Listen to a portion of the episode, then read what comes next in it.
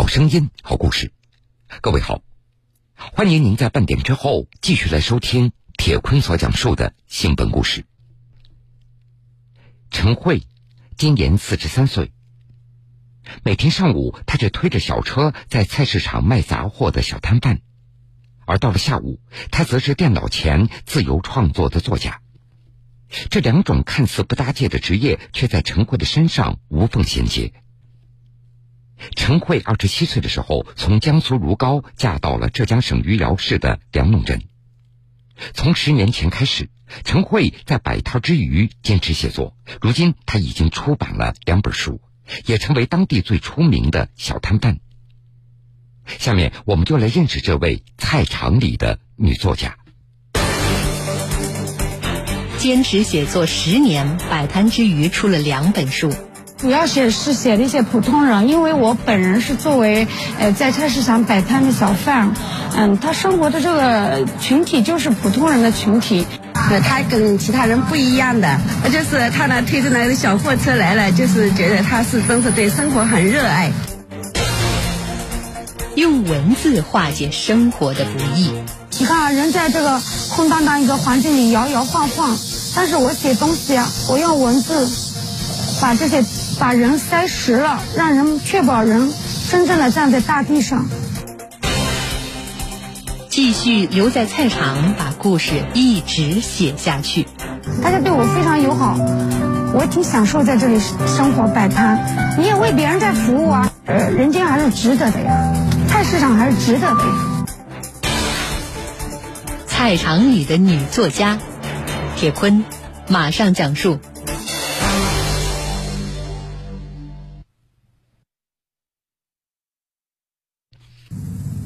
是吧？是。真好。好，谢谢。六月十九号，浙江余姚的书城，陈慧带着她的最新作品集《世间的小儿女》和读者们见面交流。这是继散文集《渡你的人再久也会来》之后，陈慧所出版的第二部作品。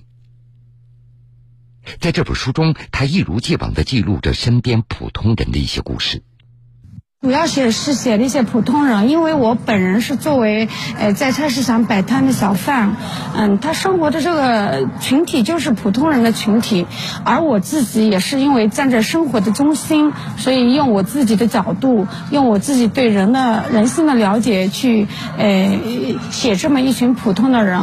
我们每一个普通人的生活展开，其实它是也是一部史诗，但就关键看你们去怎么样去阅读去理解它。在书城的活动结束以后，离开书店回到家里的陈慧又恢复了她摊贩的身份。第二天清晨五点钟，她起床以后，简单收拾了一下房间，骑上自行车赶往镇上的小姨的家里。每天都要这么早吗？嗯，每天都这么早，冬天可以稍微晚一点，因为我们是到菜市场，它是根据呃人家出街的时间呀。人家来买菜的时候，顺便我的小摊上买点东西。你去晚了，那肯定生意少做嘛。陈慧骑车的速度非常快，不到十分钟就到了小姨的家。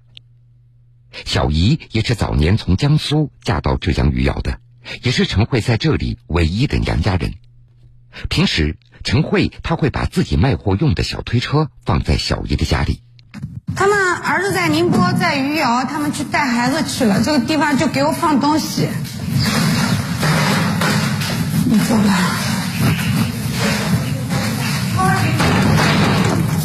这块地方到菜市场近。你推着车大概？哦，五到七分钟吧，我应该。小推车是陈慧自己改装的。车上装满了苍蝇拍、马桶刷、菜刀等等生活百货，应有尽有。推着小推车，陈慧赶到菜场开始售卖，一天的生意就这样开始了。有了有了，那要是亏个要不亏个？那还是不亏？这个不亏啊？这个是亏方便面嘛，跟用用那日子是一样个。那两个。嗯，一种呢，我那一种十块。在浙江余姚梁弄镇生活的十几年，陈慧她早就练就了一口流利的当地方言。顾客大都是镇上的一些老人，和陈慧非常亲切。因为在家里排行老三，所以大家都亲切的叫他为阿三。按照居民周亚平的话说，如果隔着几天见不到阿三的话，大家都非常惦记。不少居民也都收到过阿三所送来的书，大家也都希望他能够再多写一点儿毕竟这也是梁弄镇的光荣。顾客也是很多都很喜欢他的，有的如果他那个家里那个两天三天不来了，谁有任何东西要找他的。阿三今天啊，阿三今天为什么不来了？啊，那他的书你们有看过吧？看过了，书送给我们哦，送了你们一本书是吧？送给我们听嘛，我们也看了他也。啊，真棒，真棒！我是那个陈伟，你真棒！希望他日后再下的好一点，多出白一点，那是我们杨龙生的光荣。陈慧的书在受到社会的关注以后，镇上的居民都在为他感觉到高兴。不过，陈慧他自己却把出书这件事儿看得非常平淡。他一直强调自己只是一个小摊贩，与作家隔着十万八千里。摆摊儿，这才是他生活的根本。写文章只是一个副业。因为我始终是脚踏实地的站在这里。首先，我生活，我非常感谢梁弄的人。我跟他们，他们买东西，我有时候会很真诚的说一声谢谢。为什么？他们是我的衣食父母。你在衣食父母面前没什么好骄傲的。再说了，在菜市场卖东西，人家是喜欢你一个人，看到你东西便宜来方便买东西，不会因为你出个两本书、三本，你哪怕出一百本书，你人不好，人家不会来买。镇上的居民对努力生活、不服输的陈慧非常钦佩，也惊讶于生活不易的陈慧能够一直坚持写作。一开始啊，我最最早啊是在那个收音机上听到他的，嗯，就是《世世间的好儿女》哦，这本书我就觉得很惊讶。哎，我们这里还有一个这样的写作的作家呢，就这样子。后来他到我店里来打印什么的，呃，他跟其他人不一样的，就是他呢推着那个小货车来了，就是觉得他是真是对生活很热爱，嗯，每天都这样子的嘛，嗯，觉得他还是一个小货郎啊，对，没改变。镇上的人都非常喜欢陈慧，佩服陈慧，不仅是因为他写的书，更因为他面对生活的坚强。的确，陈慧也非常不容易。他自己用了一句话来概括：坎坷人生，孤单如影随形。孤单的滋味，陈慧从三岁他就开始体会到了。那个时候，他被父母送人，直到十三岁又回到父母的身边。高中毕业之后，因为生病，他必须终身服药。二十七岁远嫁浙江，四十岁离婚，独自带着孩子在梁弄镇生活到现在。孤单和压力是陈慧不得不面对的生命之中，却也是他的创作之源。他写下这样的文字：你看，人在空荡荡的一个环境里摇摇晃晃，但是我写东西，我用文字把人给塞实了。让人确保真正的站在大地上。回家了，差不多了。菜市场十点钟差不多也下市了，啊，人不太有了，就回家嘛。前不久，陈慧的新作《世间的小儿女》登上了浙江省委宣传部所推荐的好书榜，陈慧和他的书也因此被更多人所知晓。于是。这经常会在路上碰到来买书的一些读者。你给儿子看是吧？哎，给女儿看女儿看啊。自己会看吗？自己也看。好的，他他的。谢谢。你给我四十五块钱就好了，因为来我扫一下啊。我们不按定价卖的，你买我的书已经支持我了，在这里。四十五就够了啊。中午，陈慧到家的时候，儿子轩轩已经开始准备午饭了。轩轩，来帮妈妈拿东西。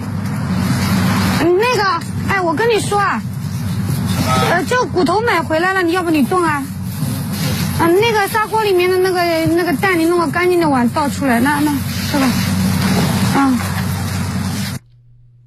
刚刚考上高中的轩轩很少让陈慧操心，还能够分担很多家务，所以这也让陈慧感觉到非常欣慰。啊，你你把把把儿子早上他自己会弄早饭，夏天的时候在家自己的衣服自己洗，然后是我菜市场回来，他放暑假在家回来，水都已经烧好了，喝的水，然后是电饭锅都插好了，需要蒸的菜他会弄好，我就回来炒一个菜就吃了，然后吃了饭他会跟我说：“妈妈，你去睡觉吧。”当然，小孩有自己的个性，我们不能要求小孩像一个木偶一样的呀。他十七岁了，有时候也会小屁，但是总体来说这几年非常的懂事。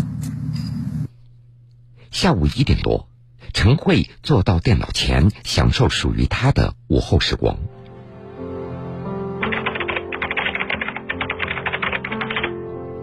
对于写作这件事，陈慧在《世间的小儿女》这本书的自序里是这么写的：写作是调节自我的增香剂，是用一种较为体面的方式排遣独在异乡的寂寞与孤单。写作是记录一丝一缕的柔情，以弥补旧路上的缺憾；记录一点一滴的感动，以供在前路上取暖。当你所有的事情要你倾力而为，像战士一样往前冲的时候，那是孤单。在婚姻里的那种孤单是很大的，但是我无处排泄，所以我们往内部，往内部，就用文字。你看啊，人在这个空荡荡一个环境里摇摇晃晃，但是我写东西啊，我用文字把这些把人塞实了，让人确保人真正的站在大地上，就这样。这个文字对我来说就是这样的一个作用。一天之中，陈慧在写作和做生意之间自由的切换。下午的三点多，他骑上摩托车赶往余姚市区一个批发市场进货。嗯，开始。你跟阿三都很熟悉了啊？当然了，他这个人很好的。在批发市场。陈慧扫了一圈货，装了满满的三大箱子。第二天，这些日用百货就会出现在小货车上，在菜场等待着顾客把他们带回家里。多年来，陈慧就这样往返于批发市场和粮弄菜市场之间，来赚取维持生活的收入，同时他也汲取着创作灵感。呃，菜市场的这种摆摊并不是我喜欢的。或者说，其实我内心一开始是抵触的，但是既然我选择了它来作为我生活的支撑，那我肯定要把它做好，因为把它做好了，我的生活才能更好。然后是贴近生活，就是说，我不觉得我会写文章，我就跟菜市场的小贩有什么不同。在菜市场，你就是小贩，你就是泯然一宗的小贩，没有什么特殊的。陈慧笔下的人物和故事大多取材于他所生活的梁弄镇，有为了讨生活辛勤劳作的小贩，也有听从父亲安排错过爱情的女人。故事里有生活的酸甜苦辣，有艰辛，也有温暖。菜市场给了陈慧生活来源，也为她提供了源源不断的创作素材。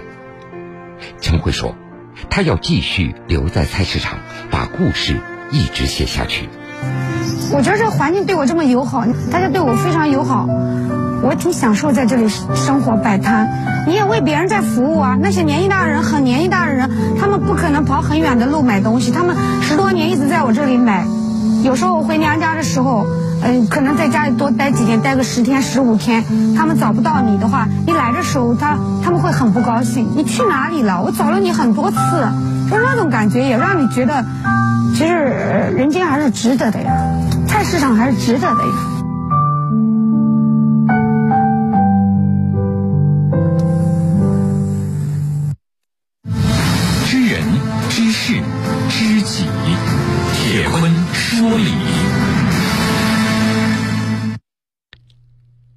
慧的生活往返于家与菜市场，也往返于笔下的文字和辛劳的日子。他的生活非常平凡，但是当他把普通的日子写进文字里，却感动了很多人。因为在这样朴实的文字里，有着浓浓的烟火气，有着生活的酸甜苦辣，更有着陈慧所说的人间值得。陈慧活在他的生活里，艰难的生活，坚强的生活。他可以淡定的面对他所遇到的一切，因为他的生活不止在那个小小的菜市场里，不止在他所遇到的孤单里，也在他对生活的观察里，在他细细的文字里，在他不曾放弃过的希望里。幸福在哪里？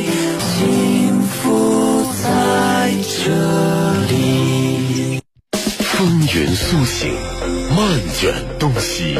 世事在胸，新闻故事精彩继续。百淘之余写出两本书，菜场里的女作家陈慧，她用文字写满了人间值得。其实每个人都可以诠释出精彩的人生，比如下面这个故事的主人公，他是一位外卖小哥，他叫姚志刚。虽说叫外卖小哥，不过他的年纪已经有五十一岁了。年轻时，他做过三年的消防队员，后来在银行工作了二十三年。从一份稳定的工作到如今在外奔波的外卖小哥，这其中发生了什么？他又经历了什么呢？干一行专一行，从银行行长成为配送站单王，爽，送单感觉爽。有那种兴奋感，然后第一时间把菜送到顾客手里，有一种满足感，我很享受这种感觉。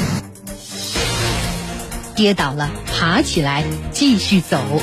人生不止一种定义，大不了从头再来。跌倒了，重新爬起。跌倒了不不可怕，只要人还活着，有一口气，就可以从头再来了。从银行行长到外卖小哥。铁坤马上讲述。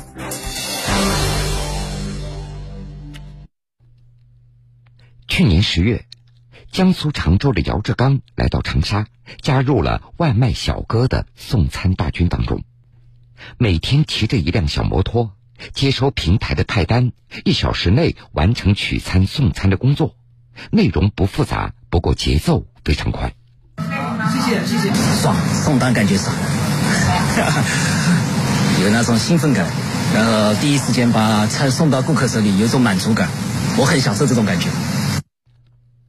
说起来，各位可能都不相信，四年前姚志刚还是江苏常州一家银行的支行行长，那个时候他西装革履，整天和存款、基金、保险打交道，而现在一身黄制服，一辆小摩托，一个送餐箱，成为了他的新标配。你在我老家的话，肯定好多人认识我。怎么姚姚主任怎么杨老师怎么跑外卖去了？那种巨大落差你怎么面对？当时也不敢告诉我老家的人吧，哎，送外卖来了。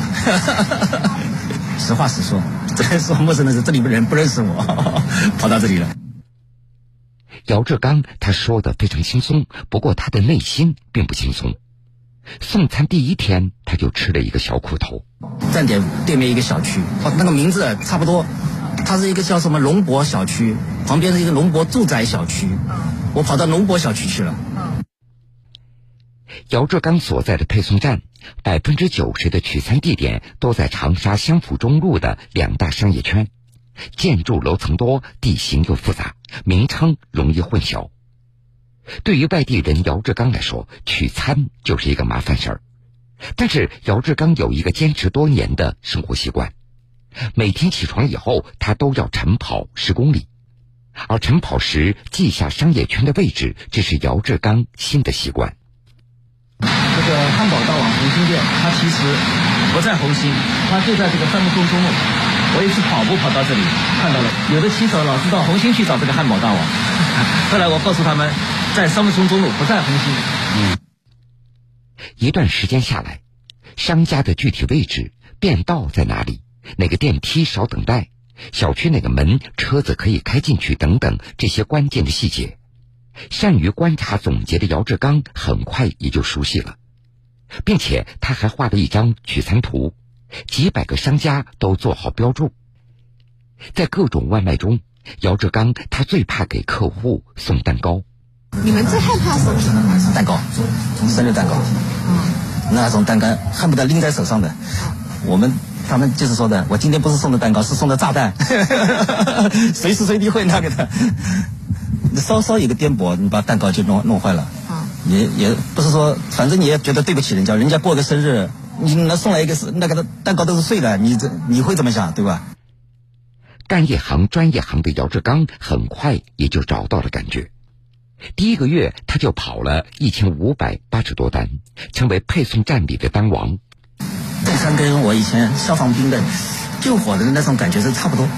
救火嘛，警铃一响，马马上出发，第一时间赶到那个火场把火灭掉。你现在是送餐，接到单子也是第一时间把它及时把餐送到顾客手里，在规定的时间里送到顾客手里。我很很很很享受这种感觉，可能你们感感觉不到，特别是爆单的时候。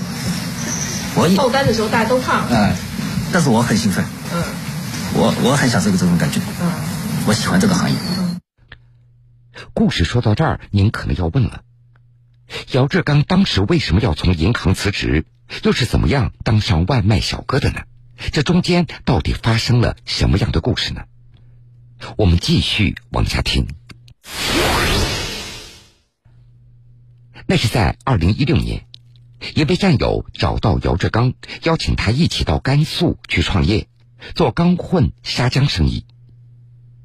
在实地考察以后，姚志刚他决定去闯一闯。我当时可能在银行上了几十年的班，感觉也有一种一种疲累感，疲惫感。每天这样上班下班，但是外人看来很光鲜啊，你是银行的行长呢。表面的光鲜，也只是表面的光鲜。在银行上班也不容易，各种各样的任务。信心满满的姚志刚带着全部的积蓄来到甘肃酒泉办工厂，可是由于对当地政策和市场行情的判断失误，生产出来的砂浆刚开始有点销路，但是很快就卖不出去了。只要机器一开就是钱，再说你生产出来的砂浆也销售不出去，你只能关了。你如果一直在那里运转的话，你就是每天在那里。赔钱，后来我下定了一个决心吧，就是说不能再这样下去了。二零一九年，姚志刚把厂子给关了，投进去的两百多万全部都亏掉了。既然选择了，那就不要后悔。我觉得这样，大不了从头再来嘛，又怎样？只要人还活着，有一口气，就可以从头再来嘛。创业失败，姚志刚不想回老家了。自己在湖南正巧有一个亲戚。二零一九年，姚志刚就来到长沙另谋发展。我每天反正也在长沙，那时候跟我老表住在一起嘛，每天就是跑跑步，就这样虚度人生那种感觉。后来我想，总不能一直这样下去吧？我投了一份简历，后来公司就找到了我，他问我愿不愿意做个骑手。我当时想，你做个骑手不就是？从这个地方取了餐送到另外一个地方也是一种锻炼身体啊，对吧？爬爬楼啊什么，不是不是，我平常早上你跑十公里还要跑呢。我说我行，去试一试。忙碌的送餐让姚志刚的日子开始变得充实了，内心的失落也在陌生人传递来的温暖当中一点点的消散了。那天是爆单嘛，也是爆单。我那天一直手里就是八个单，八个单在那里跑。当时我接到这个单的时候，也是将近晚上，大概十一点，十一点了，跨年夜嘛，十一点了。他点了三杯奶茶，我送过去，他说我点了三杯，还有一杯您喝了吧？外卖小哥，你们跨年夜也在这里，也辛苦了。哇，当时我真真的是很感动那种。然而，姚志刚不知道的是，自己感觉无颜面对的家人，其实并没有指责和埋怨。而是一直在背后默默的理解和支持。那是在去年底，在儿子身上发生的一件事情，让姚志刚一说起来眼圈就发红。去年十二月份，我发一个红包给他，每年他生日嘛，嗯，发一个红包他给他，他每年都收的。但是他去年十二月份，我还在送餐路上，他把这个红包退了，退给你，没收，没收。我觉得你。赚钱太辛苦了，